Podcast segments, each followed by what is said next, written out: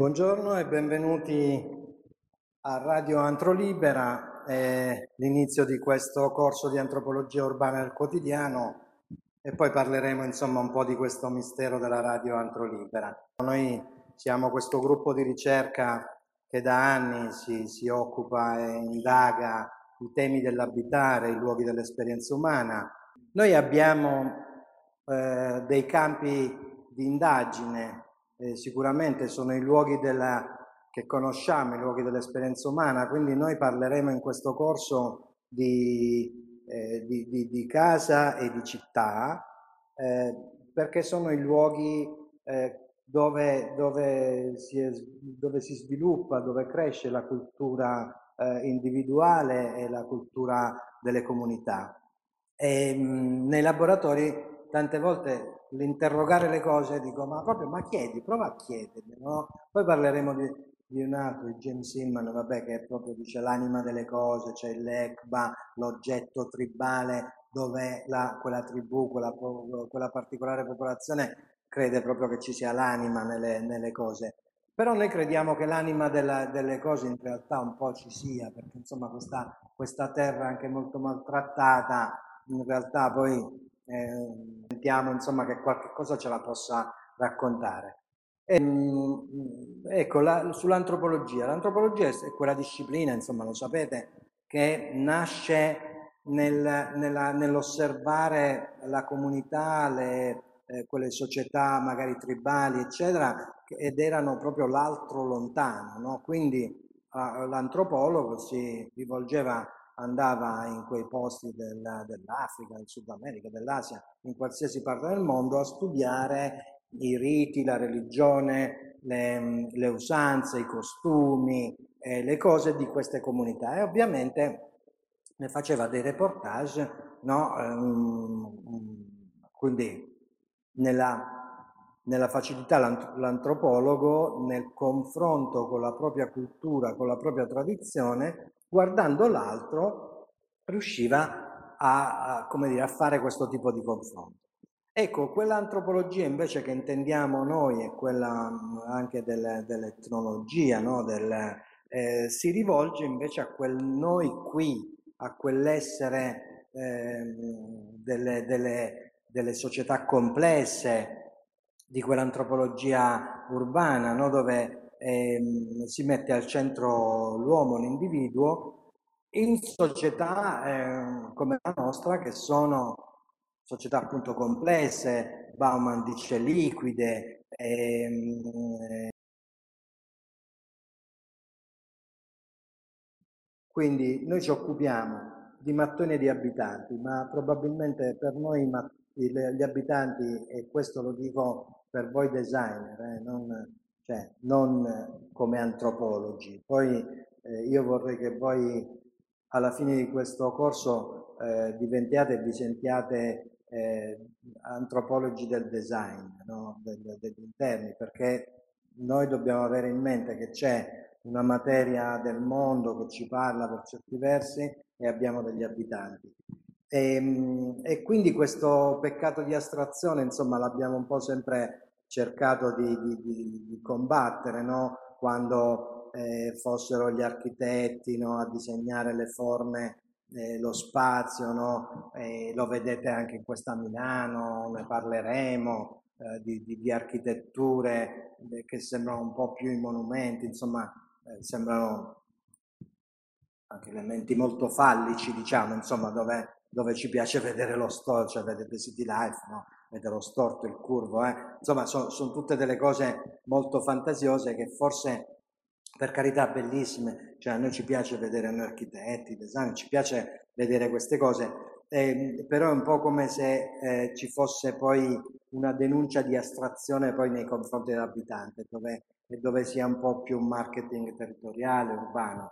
Eh, ne avremo modo di parlarne. Allo stesso modo eh, gli tecnici, e anche un po' di questo dovrete avere, sapere conoscenza del, dell'urbanistica della città, no? quindi la storia de, de, de, della città che, che, attraverso la disciplina dell'urbanistica ha sempre poi usato parole molto astratte, fatte di, di, di standard, di fabbisogni, di ipotetiche misure, no? ehm, di, e, di, ipotetici bisogni degli abitanti, ma mai insomma pensando a quell'individualità che invece ci, di cui abbiamo bisogno, no? Perché la, la, questione è perché noi siamo antropologi e non siamo sociologi, perché noi ci occupiamo dell'individuo eh, e, non del, e, non del, generico, eh, della generica comunità eh, o della società in generale, no? che spesso poi no, può lasciare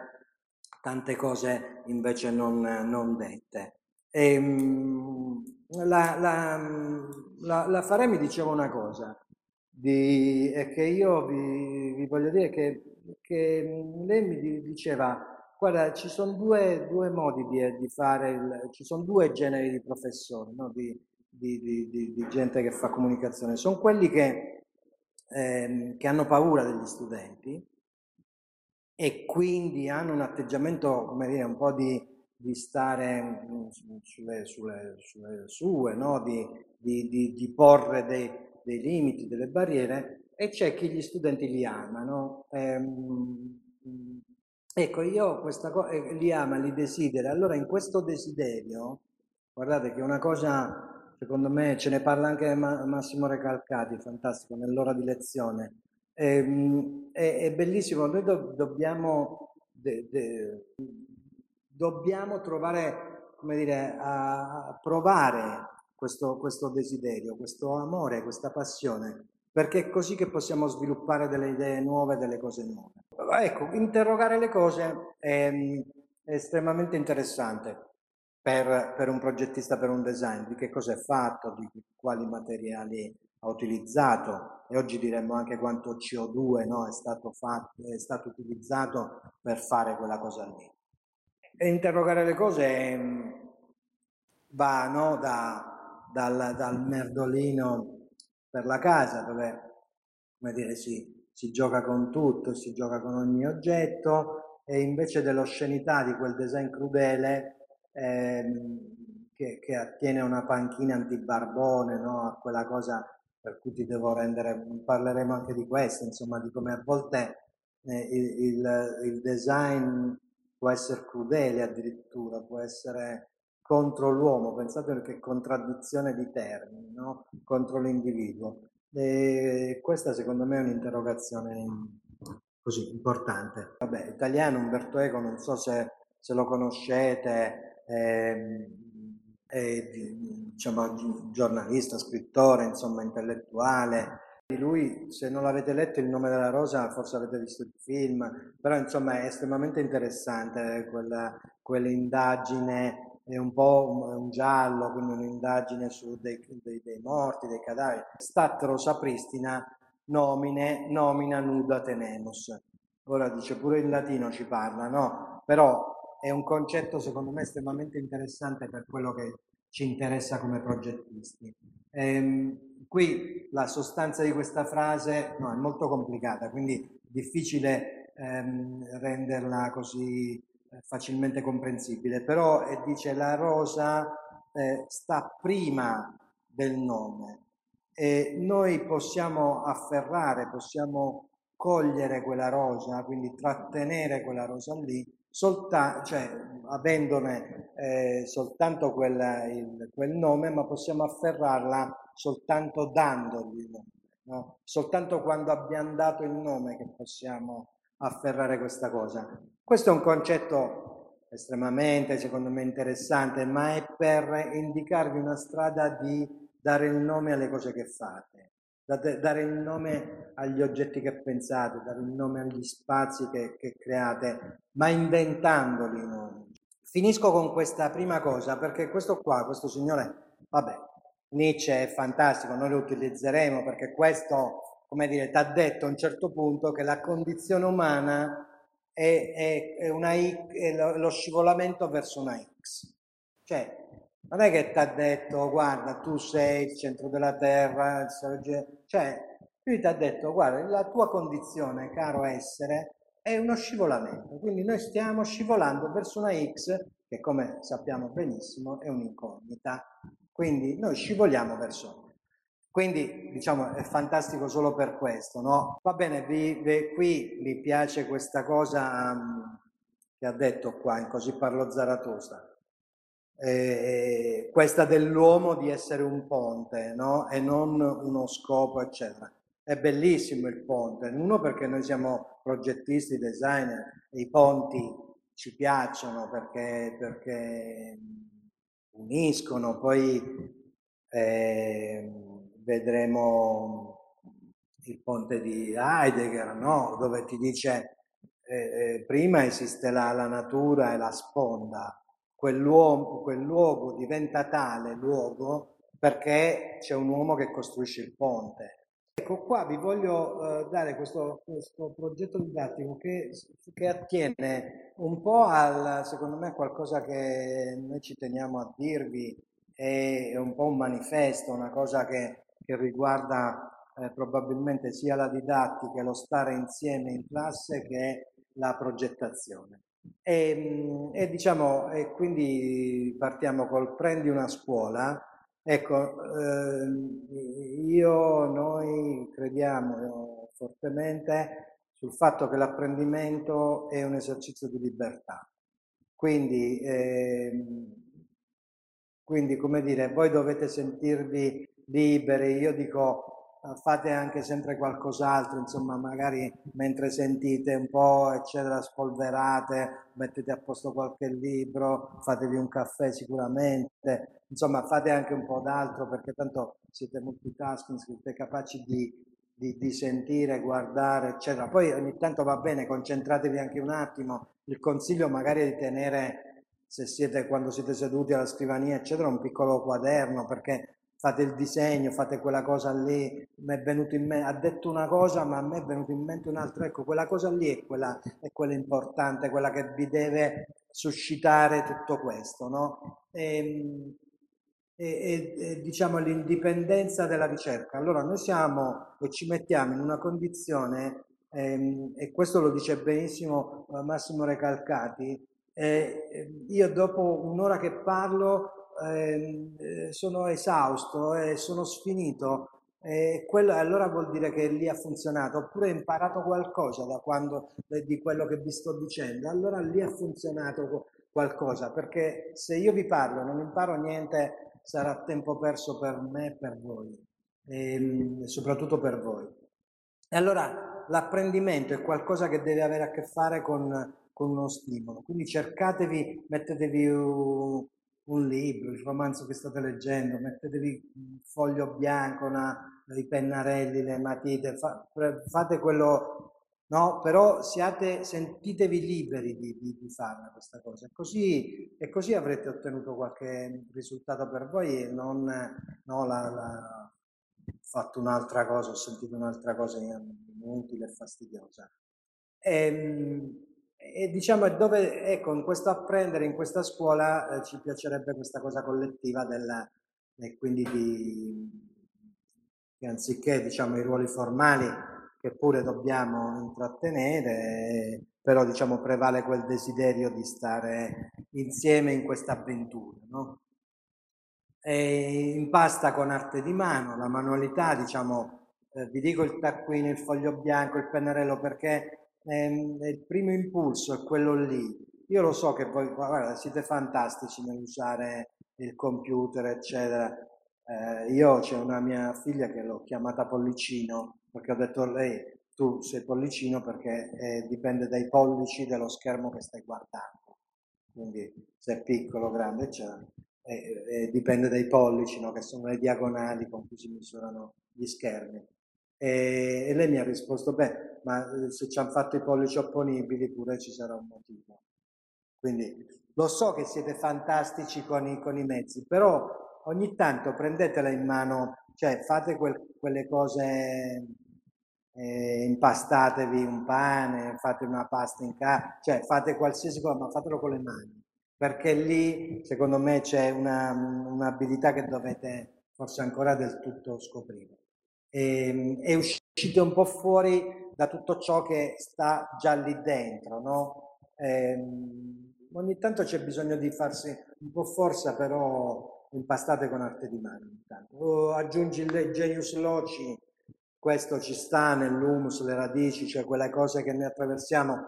Ehm, se vi chiederemo di disegnare, se vi chiedessimo di disegnare una casa, eh, voi eh, probabilmente disegnereste abbastanza una casa simile alla casa di famiglia, alla casa che avete vissuto. Noi qualche volta l'abbiamo vista anche con i medesimi errori della casa, no? Ehm, però questo è bellissimo perché poi si riesce ad uscire da quello che conosciamo, però anche partire a ridisegnare le cose che conosciamo, a rifare le cose e quindi avere quella sensibilità di, che siamo attraversati, che abbiamo il nostro DNA nelle cose che conosciamo e, e, per poi reinventarle è interessante. Poi mescola il passo dello strabismo con l'ideologia del traditore, queste sono liberamente espressioni liberamente riprese da Achille Bonito Oliva che ha fondato la Transavanguardia, quindi una cosa interessante, però è bellissimo no? perché stai attento proprio ai fenomeni laterali inattesi, cioè non ascoltate me, ogni tanto guardate dall'altra parte e magari quel fenomeno di sentire un po' uno un po' noioso insieme con quell'altra cosa crea una sinapsi, una cosa per cui mai pensata quella cosa e pum mi viene fuori, no? Quindi i fenomeni laterali inattesi sono importantissimi nella ricerca. Ehm, questa, questa, ricetta si chiama serendipity, serendipità, perché è quel concetto di trovare qualcosa che non stai cercando e la ricerca è questo. Noi siamo un gruppo di ricerca e quindi non sappiamo che cosa troveremo alla fine. Troveremo sicuramente un, un, rapporto, una relazione con voi, spero, insomma, anche in presenza prima o poi, eh, però è la, quello che dobbiamo provare a fare. E, ehm, e poi le regole, no? le norme, l'ideologia storica che ha generato quelle norme. Ma perché cavolo abbiamo tutte queste norme, queste regole da applicare che guarda impazzisco? Eh, e non, non, non, faccio quella cosa, non mi occupo perché mi viene soltanto il mal di testa nella... Però noi dobbiamo saperle anche per potercene liberare e superarle, no? Bruno Taut è un grande eh, che, che, che di, dove aveva il vincolo del regolamento edilizio a Vienna che, di, di, fare una casa di un piano, lui utilizza la, la, la, il, il, il dissassamento tra il livello della strada e l'area c'è fa la casa di due piani ma era geniale perché da una parte un piano e dall'altra due piani. Cioè, ecco, poi insomma, metterla un po' in quel posto, no? Quando c'è la norma e il vincolo è quello che ci fa uscire eh, da noi e ci fa trovare la soluzione più interessante. Immergi il tutto nell'estetica del riuso, questo gesto anarchico, frugale, inventa delle pratiche di bellezza no? condivisa, in alternativa a quel progetto, quella cosa dirigistica, gerarchica, dove dobbiamo garantire la nostra prestazione. Eh, proprio c'è saltata una, una, qualche parola, vabbè. Ma va bene. E, e poi tutto spruzza con del bricolage del possibile, continuando, razzolando nell'inconsueto e soprattutto servi tenè, cioè fai in modo che quella cosa lì ti serva, no? quindi eh, mescola le cose, i tempi, le funzioni, gli usi, proprio per creare quell'architettura dei corpi viventi e, e aggirarsi in quello spettacolo sempre nuovo e sempre vivo dell'inconosciuto e di quello che possiamo oggi definire un sincretismo dell'abitare, cioè dove tante cose si mescolano. Ehm, e proprio per prendere coscienza che non siamo da soli e se facciamo quel progetto che sia un oggetto di, di prodotto, di comunicazione, di moda o di interni ha a che fare con l'alterità e con proprio quella vestità dell'umanità che, che ci circonda. E diciamo perché, perché questa di, di Radio Antro Libera? Diciamo che ce lo facciamo dire dai nostri inviati eh, del TG5 Diventati liberi e senza accorgercene siamo andati lontano, entrando nell'era moderna quando il radio, prima della televisione, dei cellulari, del web, prima di qualsiasi altra tecnologia. Un colpo di genio oltre cento anni fa dell'italiano Guglielmo Marconi ha permesso di cancellare distanze e diversità in tutto il mondo. Ma anche la produzione delle radio, compagne sempre fedeli della nostra giornata. Amo la radio perché arriva dalla gente, entra nelle case, ci parla direttamente.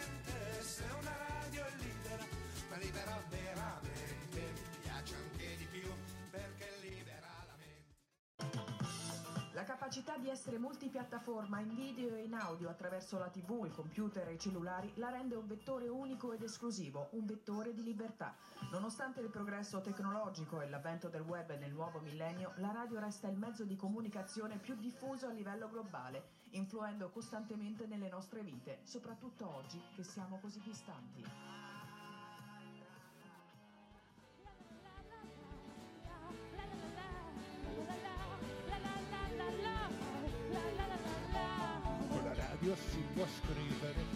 Leggere o cucinare. Non c'è da stare immobili seduti lì a guardare. Forse è proprio quello che me la fa preferire. È che con